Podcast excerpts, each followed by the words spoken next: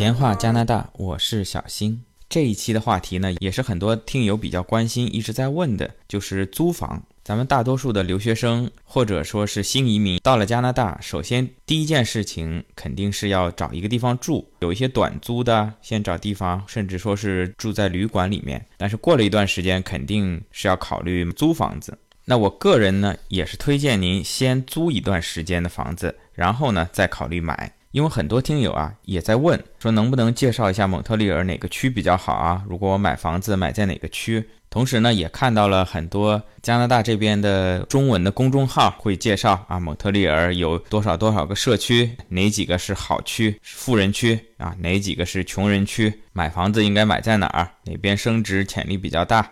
诸如此类的文章，每隔一段时间都会出现一次啊。那我给您的建议呢，不要完全相信这些媒体上的文章，当然你也不要相信我，因为我的了解也不够深入。也许过了几年，我的看法也会有变化。当您真正想要选择一个社区买那里的房子住下来之前，我觉得先租一段时间，认真的考察一下，得到第一手的亲身感受。也就是说，不要相信公众号，要相信自己的眼睛。而且啊，这个社区呢，在我看来也没有所谓的好或者不好，一切呢都只是适合或者不适合，每个人的需求不同，啊，有的人啊，他可能小孩比较小，那学区比较看重；有的可能仅仅是两位老人养老，他想找一个没有学校、安静一点的地方。每个人的需求不同，在他们眼中的好跟坏也就不同。就像我个人，我现在选择的在蒙特利尔这个社区，是在靠东边的，叫圣伦纳德，叫圣利亚纳。原来是一个意大利移民比较聚居的啊，这个利安娜就是里昂纳多·达芬奇，可能是取自达芬奇的名字。里昂纳多之前也看到很多公众号上推的文章，那这个区呢，可能也是属于蒙特利尔比较穷的区，好像可以排到前三名的。一般公众号上会推啊，说咱们华人选房要避开啊十大社区里面啊，我这个区呢，通常都是榜上有名的。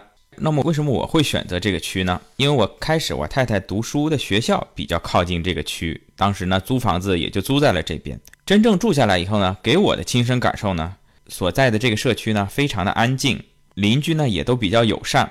然后从种族上来说呢，比较的多样化，不是全是黑人或者是阿拉伯人聚居，华人的数量嗯不高，但是也有。有时候我甚至在这边的银行储蓄所里面都能碰到华人的客服。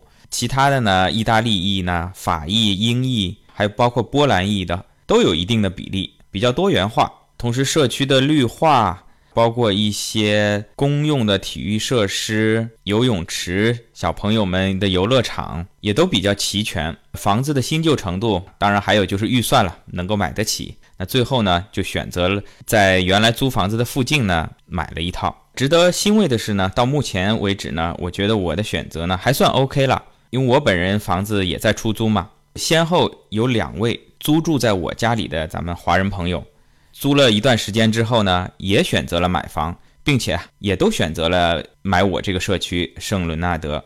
看得出来，经过一段时间的居住，大家对这个社区整体上还是比较满意的。那么这一期呢，我就给您再详细的说说，到了这边如何租房子。在蒙特利尔、魁北克，甚至整个加拿大、北美，包括美国，都是有一种所谓的租房文化，就是这边很多年轻人，包括有一定经济实力的中年人，都会选择租房而不是买房。有些人啊，甚至已经是有了几个小孩，他们宁愿去租一套大的别墅，也不愿意呢攒一点钱付一个首付买一套。稍微小一点供得起的房子，因为租房比较自由，而且呢不用交房产税，不用考虑房屋维修的各种问题，而且随着你的工作变迁，你在一个城市里变换不同的地方，可以选择租在离自己工作单位近一点的地方啊，甚至没几天工作换了，换到另外一个城市去工作。那么如果已经买了房呢，这无疑呢是一种负担。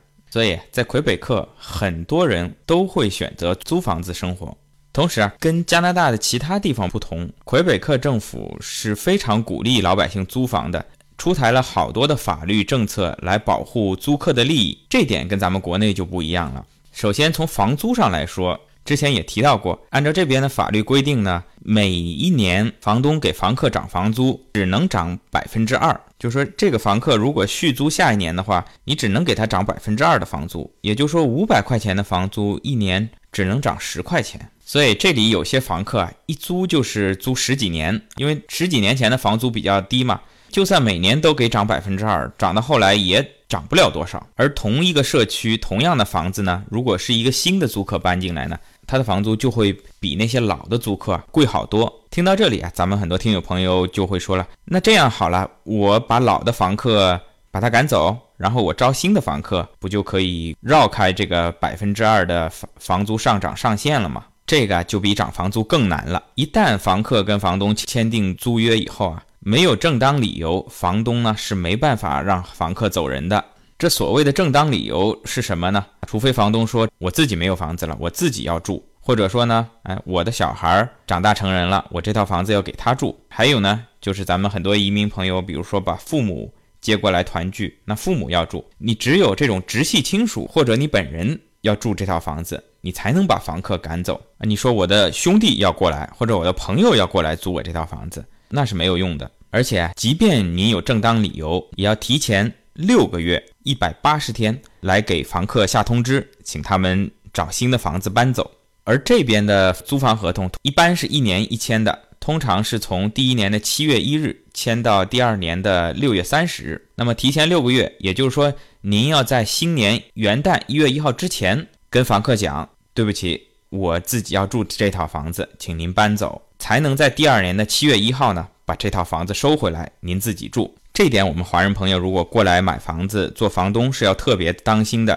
您到时候别没把房客赶走，结果他呢到法庭去告您啊，你反而是损失一大笔钱。而且啊，比如说您买了一套二手房，之前的房东呢是把这套房子出租的，您买下来，如果说您自己要住，也同样是要像我刚才所说的，提前六个月给房客下通知。请他们搬走，您才能在第二年的七月一号之后入住您自己的这套房子。而且啊，给房客下通知呢，这点也要提醒您各位注意，口头通知是没有用的。到时候他如果说他不知道这件事情，您跟他打官司也打不赢。通常我们有些朋友会选择给房客寄挂号信，挂号信是可以追踪记录的，什么时候房客收到了这封信，那么他会不会给你回执？当然也有个别啊比较刁的房客。他会拒收挂号信，他觉得这封信呢是您寄过来要赶他走的啊，他直接拒收。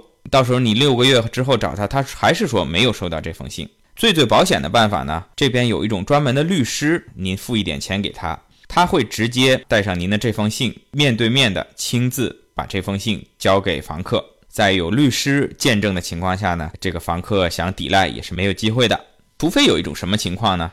就是这个租客他自己哎想要提前搬走啊，他就觉得跟原来的房东相处的不错，现在换了房东呢，他觉得不适应，他想搬走。房客跟房东解约呢，在这边呢，法律当然也要一定程度上的保护房东的利益。房客跟房东解约呢，通常是要提前三个月跟房东也是发出请求，双方同意以后呢，可以解除之前的租房合同。房东如果不同意呢，可以要求房客一直租到租房合同规定的时间。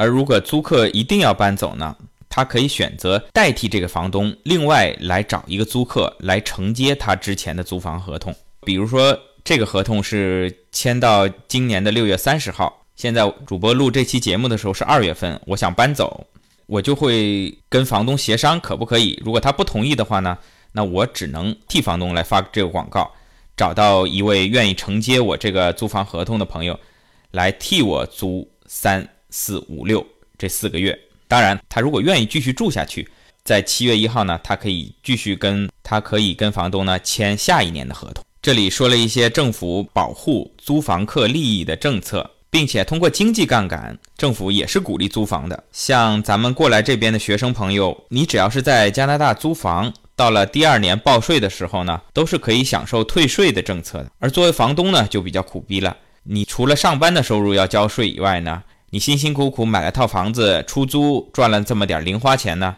也要统一报税。特别是您如果上班收入比较高的话呢，那么税率就比较高了。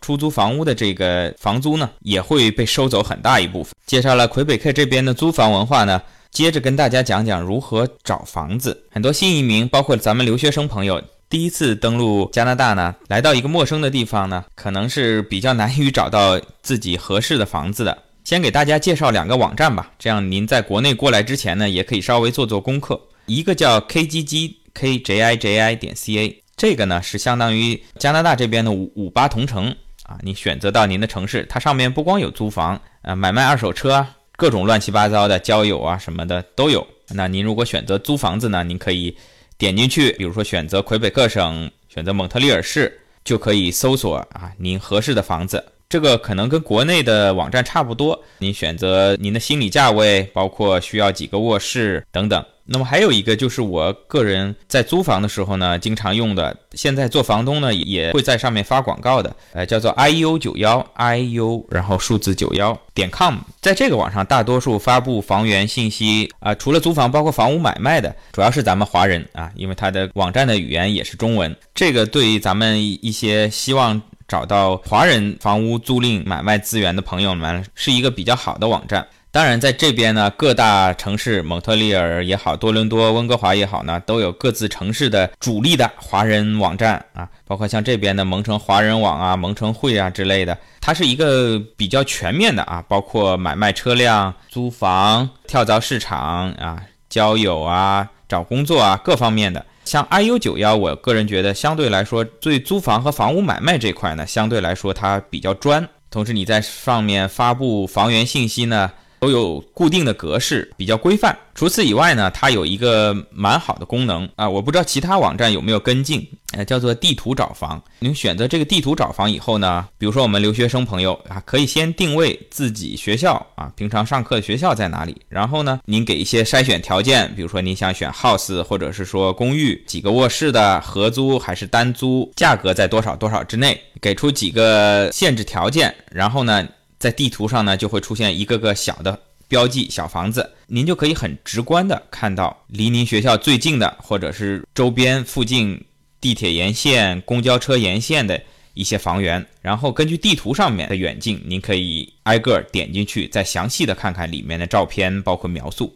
这点对于咱们一些学生朋友还是挺有帮助的。除了这个专门的租房网以以外呢，像刚才说了，也可以登录论坛啊，你可以发布一下自己的求租信息，或者是说咨询一下给您办留学或者移民的中介。据我所知，有些留学中介他也会呃为您提供一些租房的服务，帮您找登录后的短租甚至长租的房源。还有呢，就是跟我之前说的，您买房子一样，您落脚以后呢。在社区里面呢，实际去兜一兜，看一看。之前说了，这边所有在卖的房子呢，都会在门口插上一块牌子，啊，写上销售，放上中介的电话号码，您就知道这套房子在出售了。那么，同样租房子呢，一般来说，无论是老外还是中国人呢，通咱们大多就不想再花这个中介费了，直接自己在网站上发布，或者呢，也在门口插一块牌子，写上出租，然后留下一串电话号码，这可能就是房东自己的电话号码了。您看到这套房子的位置跟外观都不错啊，您就可以打电话联系房东，呃，要求看房。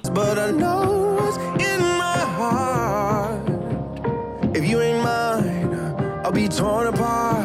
I don't know who's gonna kiss you when I'm gone. So I'm gonna love you now, like it's all I have. I know it'll kill me when it's over. I don't wanna think about it. 当然，这个房东可以是私人的啊。如果 house 通常是一个私人的房东，也有可能是一个租房的公司，他把一幢楼都买下来租下来，然后具体每个单元他再单独出租。啊，也会在大楼的外墙上贴上这个租房的广告。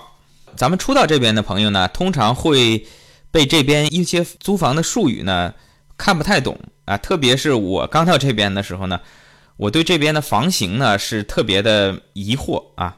咱们在中国租房很直观，在租房网上面看啊，这个房子两室一厅、一室一厅、三室两厅，老一点的房子三室一厅，或者是说两室户没有厅。通常是这样介绍自己的房子呢，而在蒙特利尔、魁北克这边呢，您会看到很多租房的广告上面，它会写三又二分之一、四又二分之一、五又二分之一而在咱们华人圈子里呢，您如果找这边华人朋友帮您租房呢，他会问你，你是要三个半、四个半还是五个半？初到这边可能根本听不懂这是什么黑话，什么叫三个半？三个半间房间吗？还是三个房间加个半间房间？什么又是四个半、五个半呢？这里我给您翻译成人话：三个半就是一室两厅，四个半呢两室两厅，五个半呢三室两厅，半个呢就是一个卫生间。为什么一室两厅一卫叫做三个半呢？他这边是这么算的：一室两厅，一个卧室是一间房间啊，一个客厅是一间房间，那么还有一个餐厅是一间房间，这就是三个。那么卫生间通常小一点，叫半个啊，所以三个半就是一室两厅一卫。那四个半呢，同样就是两个卧室啊，算两个，然后一客厅一餐厅一卫生间。同样道理，五个半呢，三个卧室一客厅一餐厅。细心的朋友听到这儿就说：“那厨房呢？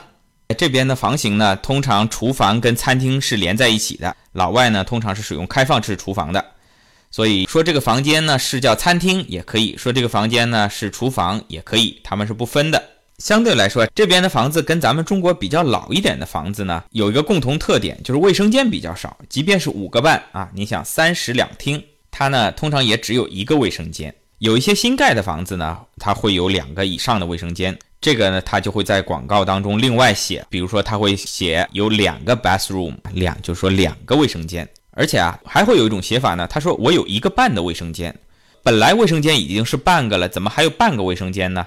您如果看老外的租房网站呢，他会这样写，一个卫生间呢叫做一个 bathroom，就一个洗澡间啊，当然洗澡间也是带马桶、带洗手台的，另外一个呢，它叫 powder room。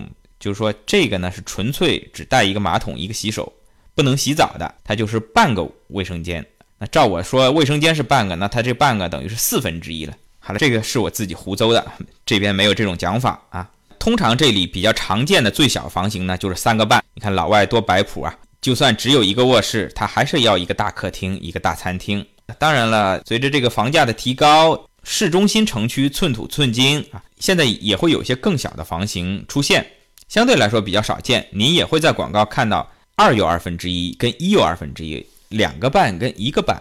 那么两个半呢？前面说了三个半，一房两厅一卫。那么两个半很简单，一个卧室，一个餐厅连厨房，再呢就是一个卫生间。那还有更小的呢，就是一个半。这里呢专业的说法呢叫做 studio 工作室，听这名字有点高大上，但其实呢就是一个大桶间。您开门进去。除了卫生间那半个是单独有个门封闭的啊，您不可能这个您厨房是开放式的，您不可能说卫生间我也开放式的，就卫生间是单独有个门半个。另外呢，您进门呢就是床，然后呢客厅的沙发，再是呢厨房、灶台、抽油烟机这些，整个一个全连通在一起的一个大间，这种房型就叫 studio，也叫一个半。那么这种小房型呢，通常只出现在市中心的公寓里面，并且它的租金也不低。咱们有些华人朋友专门会买这种房型来投资，总价不高，租金还可以。那么您跟房东签约呢？刚才说了，房东可能是个人，也可能是公司。如果跟个人签约呢，您就要仔细的看房，并且呢，也跟房东多聊一聊，察言观色嘛，看房东的人怎么样，周边的环境怎么样。那么您如果跟公司签约呢，特别是租那种大楼里面公寓的房子呢，作为初来乍到，咱们的华人呢就有一定风险了。一个是呢，这栋房子呢非常差，有点类似于政府的廉租房，在里面住的人呢相对来说素质不高，经常你可以看到那些可能是享受政府救济的，平常也不工作，就坐在门口抽着烟，甚至是抽点大麻，喝着酒，乱七八糟的这种人在走廊里面游荡。那这种房子显然是很便宜。但是咱们特别是一些女孩子，咱们不敢住，对吧？你也会看到有些房子呢，非常的不错，大楼物业管理，门口呢配着保安，不敢说是伦敦枪，进门有事儿没事儿，May I help you, sir？但起码呢都是二十四小时值班，有的甚至整个大楼里配备有游泳池、健身房。但这种房子呢，一是贵，价格比较高，另外呢，里面住的人素质也都比较高。那您想住的时候呢，跟这公司签约呢，他也要有一定的筛选，他怕您万一住进来付不起房租怎么办啊？所以通常会做一些信用调查，叫 credit check。这对我们刚刚登陆的留学生或者是移民朋友来说呢，就比较难了。之前有一期节目讲过，您初来乍到，连办张信用卡都很难。他一 check 您的这个信用呢，他觉得您的信用不过关啊，您甭管您拍出多少现金，他不租给你，这也是一个问题。所以说啊，您初来乍到，呃，想租到一个合适的公寓呢，还是有一定难度的。还有就是按照这边的租房文化呢，通常是不带家具的啊，最多呢，房东会配一些搬不动的大件，比如说冰箱、灶台、炉头，它就放在那儿了。那其他的呢，包括床、沙发、桌子，您跑进去里面可以说是一无所有。那您就需要自己来配备这些家具啊。作为咱们刚到的，呃，如果是移民朋友还好，自己买些家具；如果是留学生朋友，毕业以后可能还要回国，甚至去其他国家呢，买套家具呢，负担呢就比较大了。您可以呢登录当地一些论坛、跳蚤市场啊，看看有没有转让的二手家具。通常也是之前的留学生朋友回国，他会以很低的价格放出来。如果自己没车的话呢，您在网上再租个车，帮您把这些家具搬过去，比您买新的呢要便宜很多。通常来说呢，您自己买个床，或者至少您买个床垫，因为这些比较私人使用的东西呢，二手的您可能觉得有点脏，买一个新的床垫就可以了。如果您是独立租一整套房子呢，那么这个水费电费呢，您是要自己去申请的。就像我之前说，买房子入住以后要跟这个电力公司签合同，来开通您的供电啊。您租房子同样也是要自己单独开一个账号的啊。当然也有个别的一些由公司整体出租的公寓啊，可能是在房租里包括了电费、水费跟供暖全包，甚至是呃，这是另当别论啊。如果您是自己租一套小房子的话呢，通常是要自己开通水电的。另外呢，作为房客来讲呢。是有义务来维护好房东的这套房子的。当然，您正常使用情况下，什么东西坏了，您是找房东负责修的。比如说，前不久我的房客呢就说他的下水道呢排水不畅，我呢就只能花钱找水管工来通。人为的一些损坏呢，就要房客来负责了。比如说，有些房东会规定您不能在他的墙上钉钉子啊，你比如说您在墙上钉了很多钉子挂自己的东西，等到您走的时候呢。墙上会留下一些洞，这个房东是可以向您索赔的。另外呢，比如说您损坏了地板、地砖或者是地毯这一类的，那他是有权要求您赔进行赔偿的。接下来再说说合租，这点可能是咱们中国人的特色。通常一些老外是很难理解，不是一家人合租在一间房间里面的这种感觉的。但是咱们华人朋友呢，特别是留学生朋友呢。在登陆加拿大的初期呢，合租呢有的时候也是一个无法回避的选择。首先从经济上呢，你合租呢肯定是要便宜一些的。这不仅仅是房租，你可能租一个三室一厅里面的一间卧室呢，可能五百块钱。有的时候你看广告呢，整个租一个 studio。一个半也只要六百块钱，我干嘛不自己住呢？但是您如果自己住的话呢，就像前面说的，您自己住呢，您就要水费、电费全部这些全要自己来了。而如果选择合租的话呢，通常房东呢会包水费、电费。为什么呢？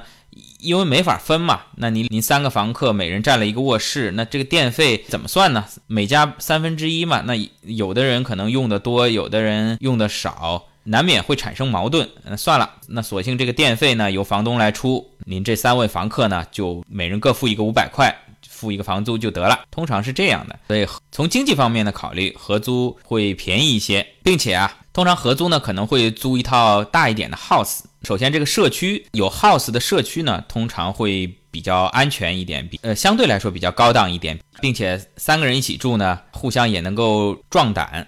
人生地不熟的来到了一个新的国度，特别是咱们一些女性的留学生朋友住在一起呢，互相之间呢也能够有个照应。然后呢，平常学习啊、工作啊，有些信息呢也能够在一起交流。闲暇时间呢也不至于太寂寞，可以几个室友一起租辆车，咱们出去玩一玩，也有个伴儿。我也发现会有一些老外的留学生、大学生啊，也会选择合租。当然了，合租呀也有合租的缺点，对于隐私方面可能会差一点。跟之前不认识的人住在一起，生活习惯上大家可能会有不同啊。有的喜欢早睡早起，有的是晚睡晚起。前面也讲到了，五个半，三室两厅，一个卫生间，难免在早上呢这方面的资源会显得比较拥挤。还有呢，就是会碰到一些奇葩的室友，当然可能对方也觉得你是奇葩的室友。这个只是个人的习惯不同。那么您如果选择合租呢，可能就要稍微的遵守一下这个合租的一些规则，比如说厨房的使用，大家是一起做饭一起吃呢，还是分别规定时间段来做饭？平常公共区域的卫生由谁来打扫？大家规定好值日。现在在冬天了，一般开暖气。有的房子呢是每个房间各自有各自的温控装置，你可以设定自己舒适的温度。那有的一套房子呢，它可能只有一个总的开关。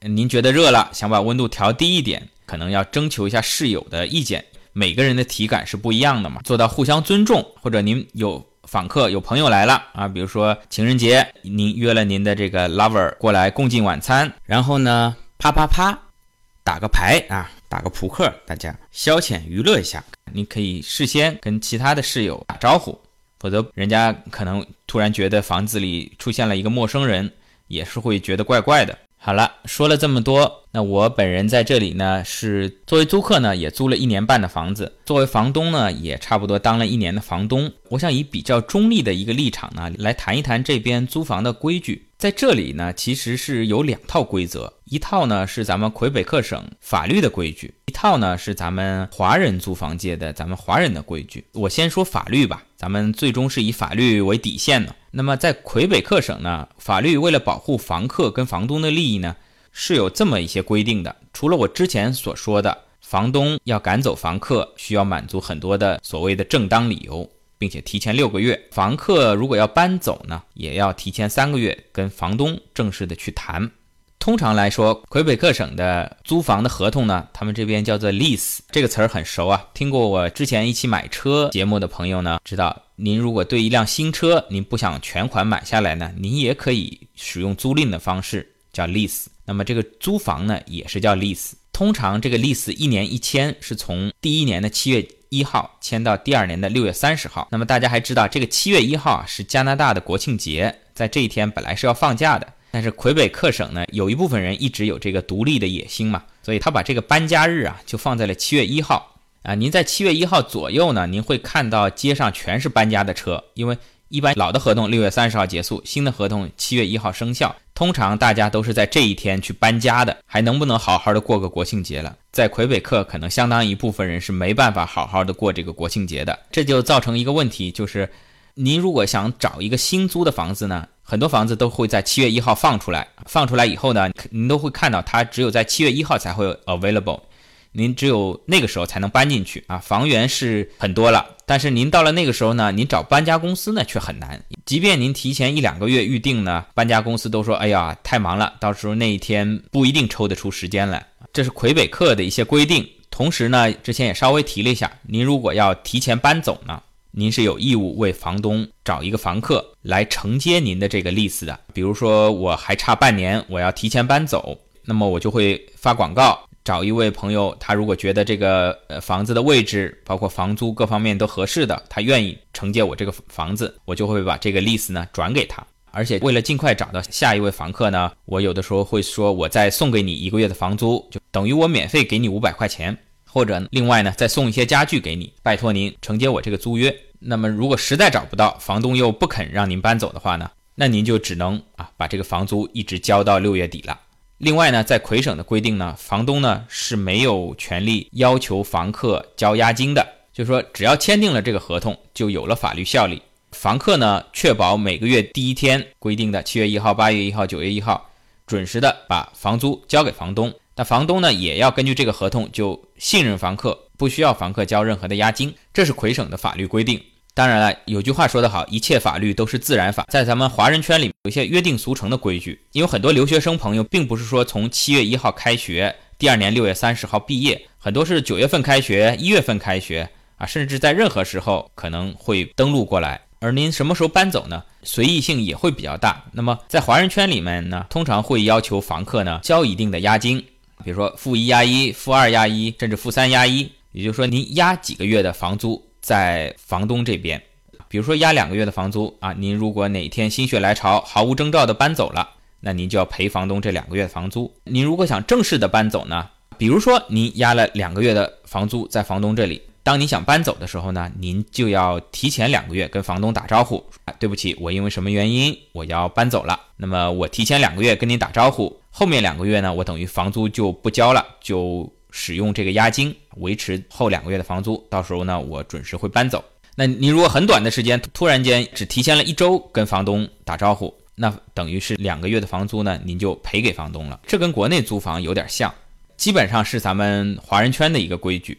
那我想说的呢，无论您是作为房东也好，作为房客也好，选定了一种规矩呢，咱们就按照同一种规矩来执行，不要双重标准。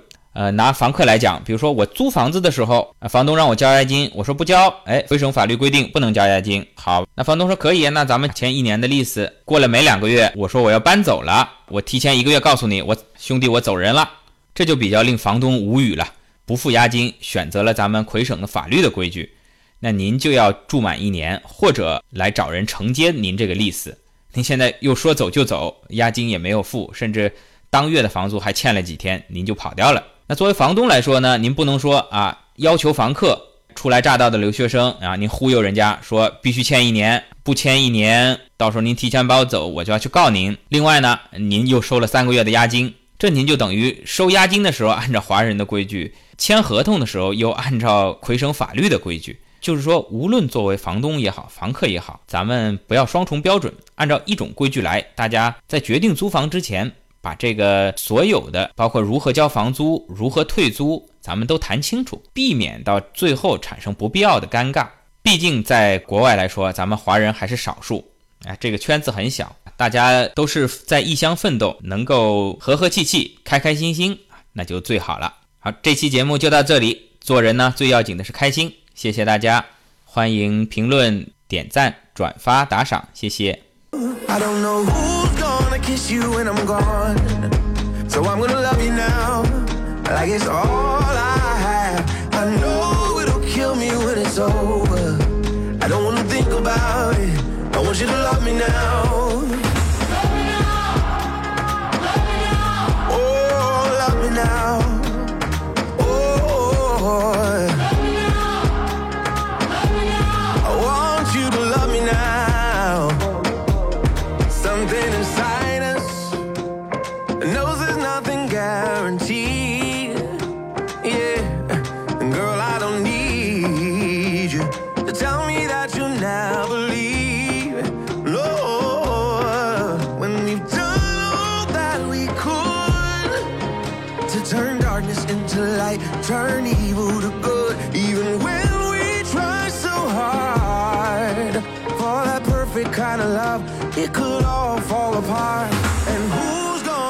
You when I'm gone? Oh, I'm gonna love you now, like it's all I have, and I know it'll kill me when it's over.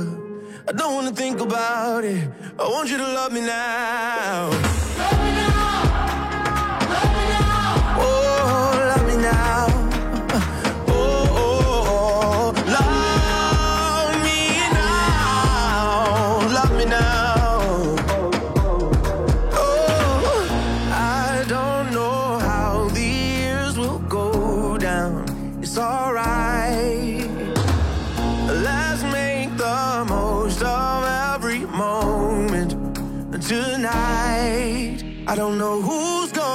You when I'm gone. So I'm gonna love you now, like it's all I have. I know it'll kill me when it's over.